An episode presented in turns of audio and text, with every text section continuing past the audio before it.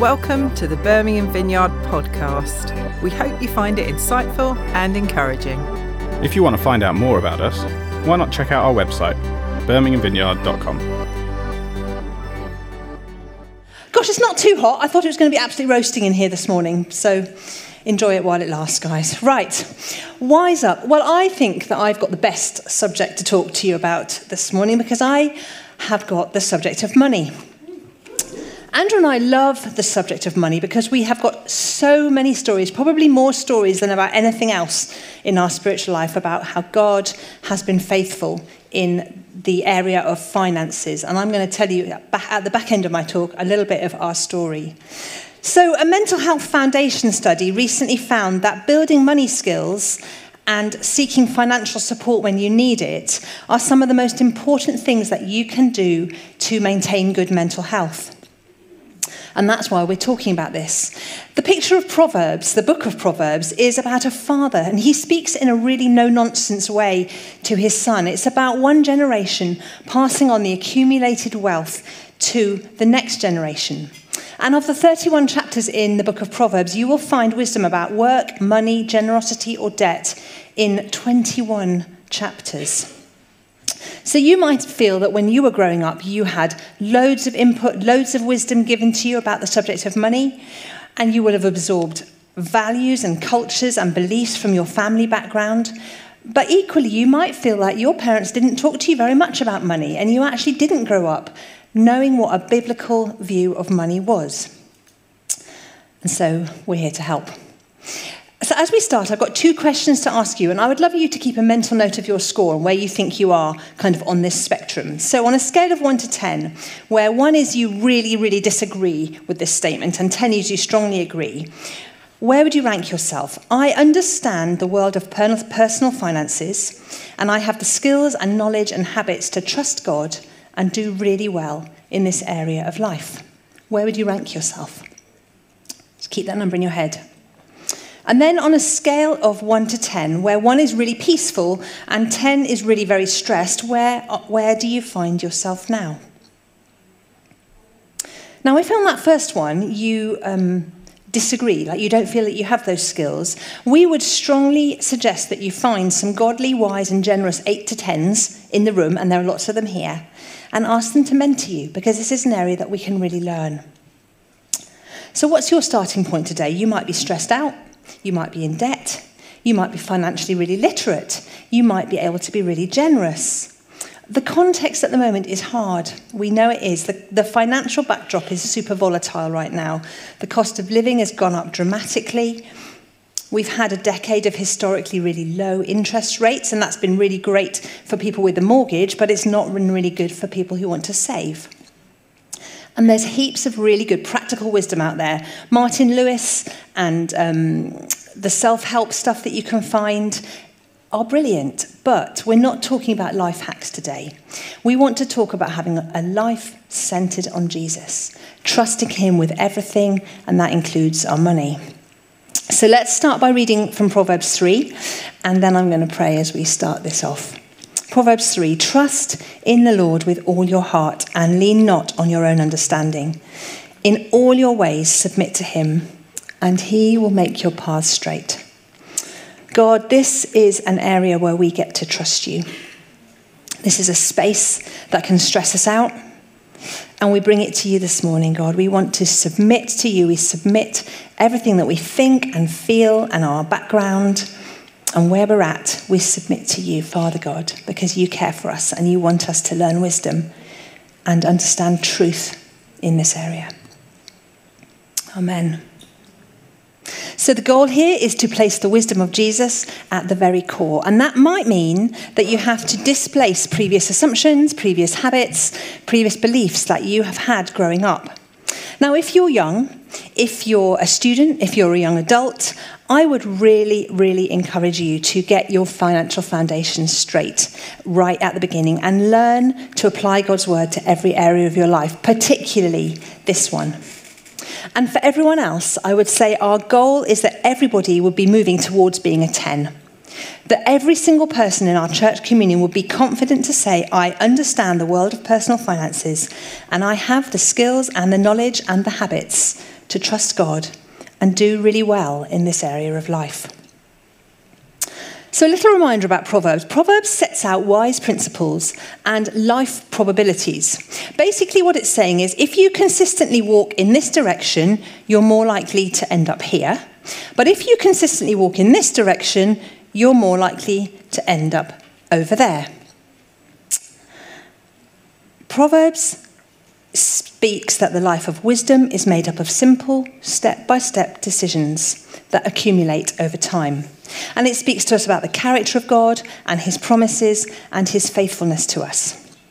So there are heaps and heaps of things that the book of Proverbs shows us about the subject of money, and they're going to come up on the screen in just a second. There we go. Uh, you'll be glad to know I'm not going to deal with every single one of those, but we're going to jump around a little bit um, and look at various different proverbs and um, focus on about half of those. So, firstly, God is the source. God is the source of our provision and our security. He is not the source of your bank balance. Rick Warren said this of money. He said, Don't love it or live for it. Don't trust it for security. Don't expect it to satisfy. It all belongs to God, and He is using it to train me to trust. I think that's great. Then, when we look in the book of Proverbs, Proverbs 11, those who trust in their riches will fall, but the righteous will thrive like a green leaf. Or Proverbs 18 the wealth of the rich is their fortified city. They imagine it a wall too high to scale. You see, if you're wealthy, you could fall into the trap of believing that your money will provide security and peace for you. In contrast, the life that we're looking for is a life of faith, which frees us up from the pressure that it's all about us, that our future is in our hands, that we have to work super hard and put in all our effort to make it. No. As followers of Jesus, God is our good shepherd. He is Jehovah Jireh. He is God, our provider. He provides for us. He provides wisdom for the journey. That's in here. And ultimately, He is the source of our provision, our security, and peace. So we put God first in everything. So, just after those verses in Proverbs 3 that we read a minute ago about trusting the Lord with all of our hearts, comes this next instruction Honour the Lord with your wealth with the first fruits of all your crops. Then your barns will be filled to overflowing, and your vats will brim over with new wine. In the message version, it says, Give him the first and the best. So, what does it mean practically to put God first in your life? Well, I want to give you five things that we need to put God first in, and helpfully, they begin with the letters F, I, R, S, and T. So fine, I mean, that's great, isn't it? I have to say I nicked it. I nicked it from someone else. Finances. If you want God to bless your finances, then put Him first in your finances. Give Him what's right and not what's left. Interests. Put Him first in your hobbies, in your career.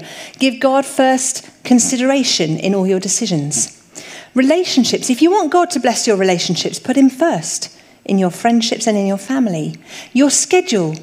If you want God to bless your week, give Him the first day of the week and the first part of every day. And in your troubles, turn to God first when you have a problem. Prayer should be your first report, not your last resort. Then be productive. Now, I'm not going to restate. John and Catherine last week did a fantastic job on talking about um, productivity and work and discipline. And I'm not going to go over all that again. So do check out their talks if you didn't hear them. But there is so much in Proverbs about work. Work is really commended. In Proverbs 10 and verse 4, it says, Lazy hands make for poverty, but diligent hands bring wealth. But there is also a caution in this. Proverbs 23 and verse 4 Do not wear yourself out to get rich. Don't trust your own cleverness. Some of us don't think that we're very clever at all, and I don't think my own cleverness would ever make me rich. But we're not to trust in that. We're not just called to follow our dreams either. That feels like discipleship according to Disney. Rabbi Daniel Lapin puts it really well in his book. He wrote Business Secrets from the Bible, and he says this Do something that you're good at that benefits others. Work is not always about doing what you want to do, work is about serving others well. There is only one way to make money, figuring out what other people want or need, and then providing those things to as many of our fellow humans as possible. This is the only way to earn money, no matter your occupation. And John Wesley said famously earn all you can, give all you can, and save all you can. Which leads really nicely to my fourth point have a plan. Proverbs 27 and verses 23 to 25 say this Be sure that you know the condition of your flocks. Give careful attend- attention to your herds, for riches do not endure forever, and a crown is not secure for all generations. So I don't know how many of you have flocks or herds. I've got a small herd of a cat, but that's about it. In this passage, flocks and herds represent assets. So, what are your assets? What assets do you have? Assets are your skills, your salary, your benefits, a bonus for overtime that you've done. It might be an inheritance. It might be a tax rebate. It's all the resources that God has put at your disposal. It's everything that comes in and everything that God has given you to manage. And so there are a few different things that we can do to um, help us have a plan for what to do with our assets. Firstly, live within your limits and spend less than you earn. In many Jewish families, Parents teach their children this give 10%, save 10%, invest 10%, and live on 70%. I can see a bunch of you totting it up on your fingers and going, so that means I'd have to give that much. Gosh, there wouldn't be much left. But actually, Jewish wisdom, some of the Jewish families are the most financially literate and the most economically wealthy families that there are. Secondly, have a written plan a financial plan. An alternative word for a financial plan is a budget. Our job is to manage what God has provided us and exercise appropriate control over our resources. I love this quote I found A budget is telling your money where to go instead of wondering where it went. By way of illustration, every pound that you have is like a soldier in your army. And you need to imagine yourself as the general telling it what to do. So here are 10 of my foot soldiers, and it is my job to tell these 10 foot soldiers what to do and where to go. Now, you might wish that you had more soldiers in your army, but for now, we have the number that we have, right? So, what will you do with them? Are you going to have discipline in the ranks of your army? Or is there going to be anarchy? Are you a general sleeping on the job? Or do you have a really clear vision of what these foot soldiers are for? Because you might need to rally those troops for some expense that is looming. And so your budget needs to direct your soldiers. It should cover your income, your core costs, all your spending for the entire year. A budget isn't about recording your spending, it's about deciding your spending in advance. You could use a pen and a paper. You could use a spreadsheet on your iPad. You could use an app. It doesn't really matter. The only and best budget tool for you is the one that you will actually use because you have to actually look at it. You have to have it on your device and then use it. I know plenty of people that say, Yes, yes, I've got a budgeting app. Yeah, but do you actually put any numbers in it? That's the best one. It only works if we monitor it. Now, uh, oh, and if you want some help in that area, we can help. We've got lots of resources. Now, if things are tight, it's really easy to see having more finances, having more foot soldiers as the solution. But there's a really well known economic principle that most people expand their expenditure to match their income. It's called the income effect. And as our income increases, so our costs tend to increase. We get a bigger car, a bigger house, we go on a fancier holiday. We expand our spending to match our income unless we take real care not to. And here's a little bit of trivia for you. Did you know? Well, actually, back up a minute. How many times have you, have you thought, oh, do you know what, if I just won the lottery, that would make it all okay? And think of all the things that you could do with all that lovely money. Well, close to half of all lottery winners file for bankruptcy within a decade of winning that windfall. It's shocking, isn't it? If you're not good at managing 20,000, you are not going to manage a lottery win because it's simply exactly the same principles but just with more zeros on the end. Thirdly, know your, know your vulnerabilities. There are real practical and emotional aspects to handling our money well. Proverbs 21 and verse 20 says, There is desirable treasure and oil in the dwelling of the wise, but a foolish man squanders it. Or put it another way, the wise store up choice food and olive oil, but fools gulp theirs down. Basically, we are to keep an eye on what we spend our money on. And the truth is that we are not as autonomous as we think we are. We're all really influenced by things like comparison, chemistry, and coffee. Yes, coffee. Hang in there with me for a moment.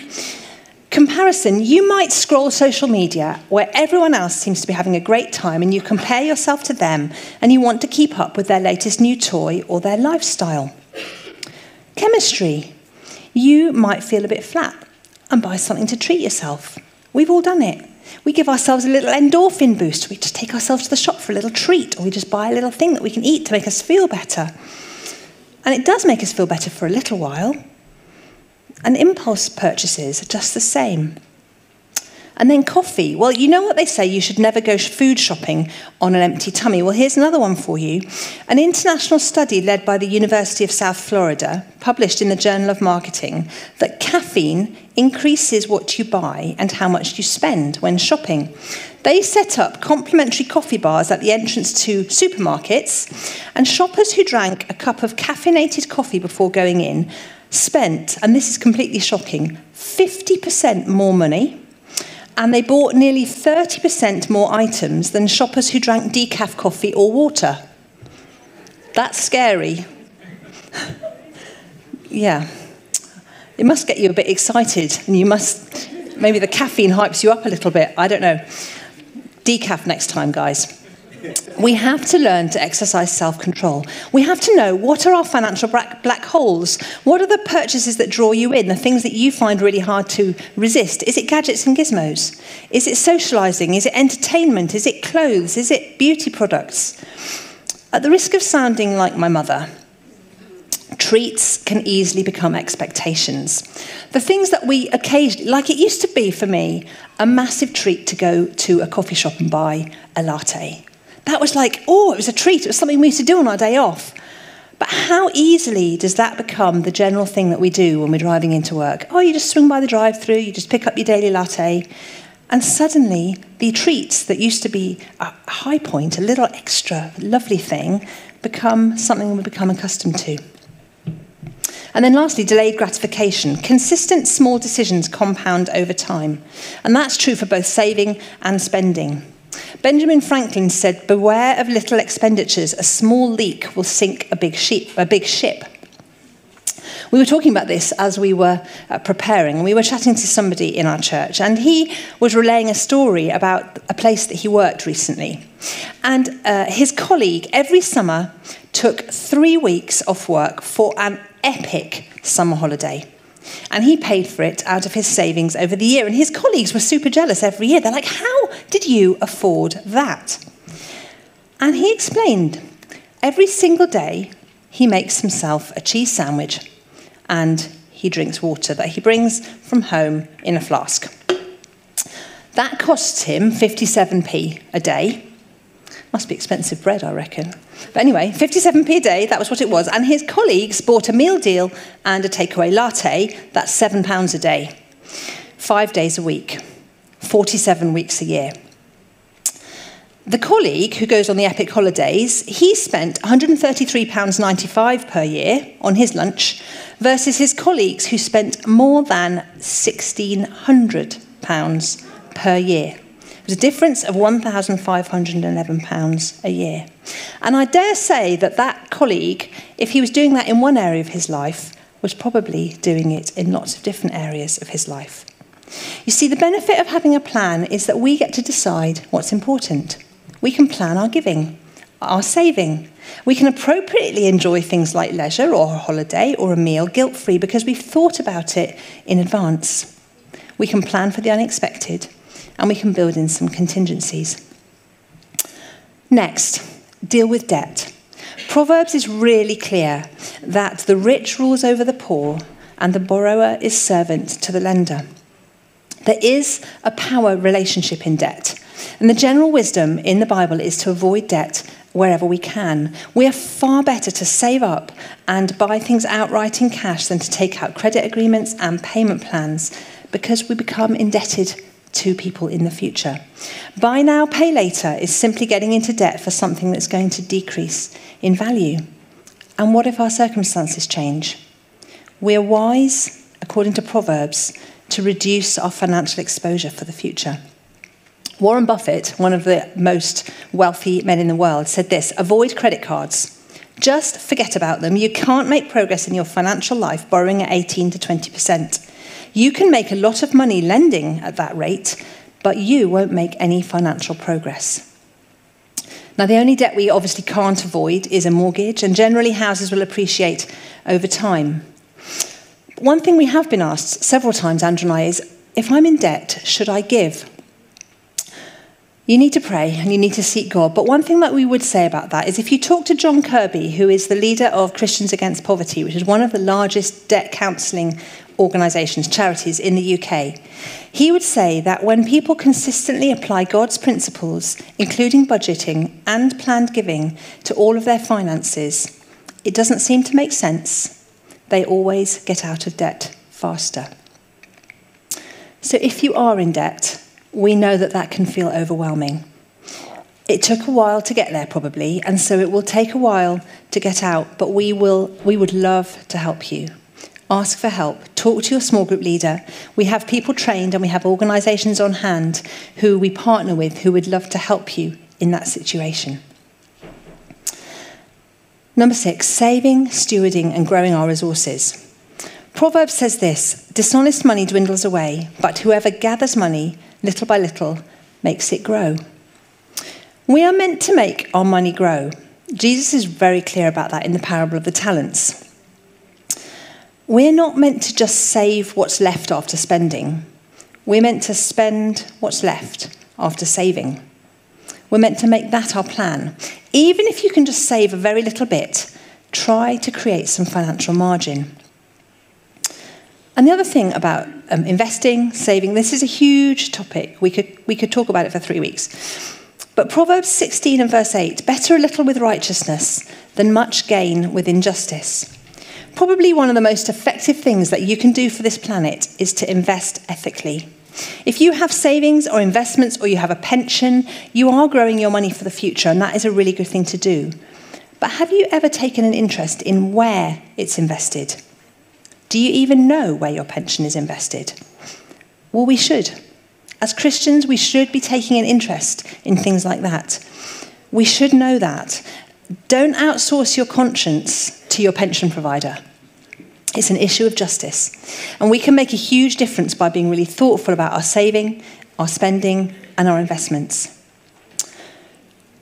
The Bible also talks about diversifying our savings and investments. Ecclesiastes 7 Invest in seven ventures, yes, in eight. You do not know what disaster may come upon the land. Spread it out. Spread it out. Anyway, I'm not going to go on any more about investments. We're happy to talk to you about investments if you want to. We were, ta- we were chatting recently to a very dear gentleman in our church who is 79, and uh, he has turned his hobby over decades and decades into an income stream for himself. It's wonderful. It's, it's just a sweet story. So, Pete Spafford, John's dad, um, when he was a teenager, he had a budgie. And budgies were quite popular um, pets, apparently, when he was a teenager. Go figure.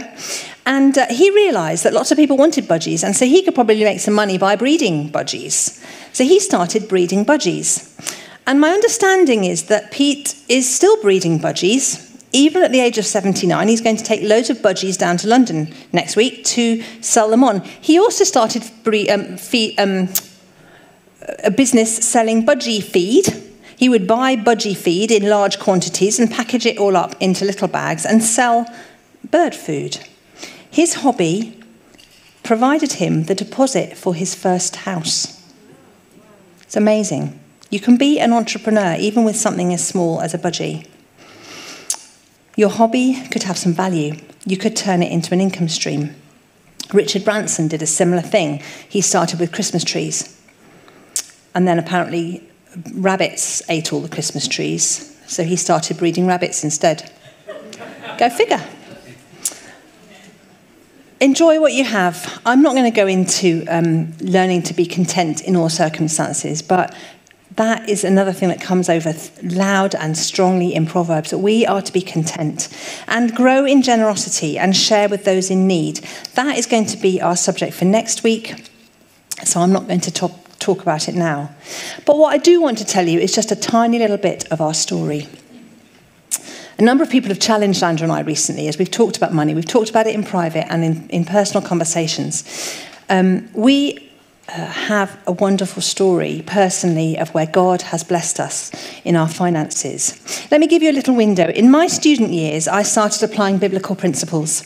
I lived frugally, I tithed my student grant, and I worked really hard during my summer holidays to earn money. When we got married, I was on the minimum wage for a lawyer, and frankly, Andrew didn't earn very much. Nearly everything that we had in our first home was either given to us or chucked out by somebody else, including our bed, which was 20 years old. And we had a £5 rule for every purchase. So neither of us would spend more than £5 without checking in with the other one. We never put the heating on, or very rarely. Instead, we went to visit other people who did heat their houses. And quite frankly, we were at one end of the spectrum in terms of frugal. We were, we were talking about this last night. We laughed our socks off. Do you know, our idea of a great night out was to get a Chinese takeaway for one. It was £4.90, as I remember, for one, or £4.70. And we would cook extra rice, because that was cheaper to do that than to buy a meal for two. So we would split the meal for one we were very, very frugal. We lived on one salary and we saved the other. And after two years, we paid off a chunk of our mortgage. And we made a decision when we first got married that we were going to increase our giving every single year. And some years we managed to increase our giving by several percent, and other years we've only managed to increase our giving by a little percent. But every single year of our 28 year marriage, we have increased our giving. And honestly, we are so glad that we started out our life that way. Now, you might be saying, uh, well, it's all right for you because when you got married 28 years ago, you could buy a house for 45,000. And that's true. We could, and we did. But we have seen more miracle stories in the area of money and provision than any other area of our life. And I think it's one of the reasons that our girls have a faith because they have seen the reality of God in all of life. And as we've pored over the scriptures and we've applied biblical principles and we've trusted God in our finances, we have learnt that you cannot outgive God. We did get on the housing ladder early, and our house has appreciated a lot, but we believe that, that that appreciation of our house was not just for us to benefit from. And so we've used the money that appreciated in our house and we have had the joy on three different occasions now of being able to enable other people to buy houses by leveraging the appreciation in our house and giving people deposits for their properties. We've given them either long term interest free loans or we've just gone, do you know what? Just give it back five years, 10 years. It's really fine. This is about a kingdom thing. And we're not talking about our natural family either. This is not our daughters. This is people in God's family that we've been able to help and bless like that. We really truly believe that we, as God's people, are blessed to be a blessing. Is there a risk? Uh huh. Of course there is. But that's what it means to be part of God's family. And I believe that there are dozens of people in this church who could do the same thing actually who want to do the same thing, but just need a little bit of encouragement that it can be done. We can be God's kingdom people with wealth that God gives us, but not for us. And because I also think that there are dozens of people in our church family who need to be on the receiving end of that kind of help. The economy of God's kingdom is meant to look different.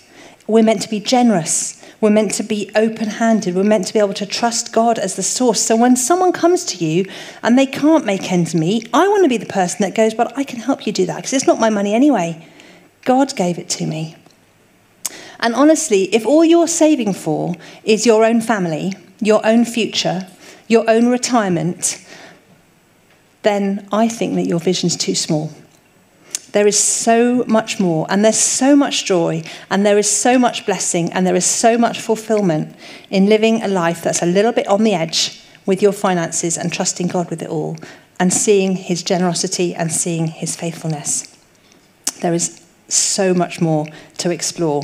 And we're not done yet, and we're going to do it multiple more times, helping people out. And we're talking big chunks, not five thousands tens of thousands that God wants us to be able to give away. I'm going to sum up with a few little points. Really, you cannot understand God's wisdom about money unless you're prepared to accept a number of truths held in tension. And these are all in the Proverbs. You will probably acquire more money if you work hard and are full of wisdom. But if all you care about is getting more money, Proverbs says that you are the biggest fool. It's hard hitting. Secondly, it is wise to save money but don't ever think that money will give you real security. Thirdly, God gives you money because He is generous, but He is generous with you so that you can be generous with other people. And if you are generous with your money, God will likely be more generous with you. Wealth is more desirable than poverty, but wealth is not as good as righteousness, humility, wisdom, good relationships, and the fear of the Lord. Money is a tool to be used for God's purposes. And one day, I will give an account to God for what I've done with it. And lastly, money is a training ground for us to be able to trust God. It's an issue of the heart, it's an issue of faith. Choose to believe that doing things God's way is the best way for you. So I'm going to stop there because I have literally just bombarded you with an awful lot of stuff about money. But I think that some of what I've said, and probably some of our story at the end, will have it'll be niggling you. You'll be like, what does that even look like? And I think that the first thing we need to do is submit ourselves again to God. We need to just come open handedly before Him and go, God, I don't have all this sorted. Or maybe you, maybe you want to say, God, I don't have enough foot soldiers in my army. Or maybe you're saying, God, I have got more foot soldiers than I need right now. I want to hear you about what I should, like where I need to be directing those foot soldiers next. So, can I encourage you all to stand before you fall asleep in the heat? And um, I think we should just come before the Lord and um, see what He wants to say to us. We hope you enjoyed the talk and found it helpful. Why not come along and visit us? We gather at three services across two sites on a Sunday and meet during the week in small groups across the city. More information on both of these can be found on our website. Thanks for listening and God bless.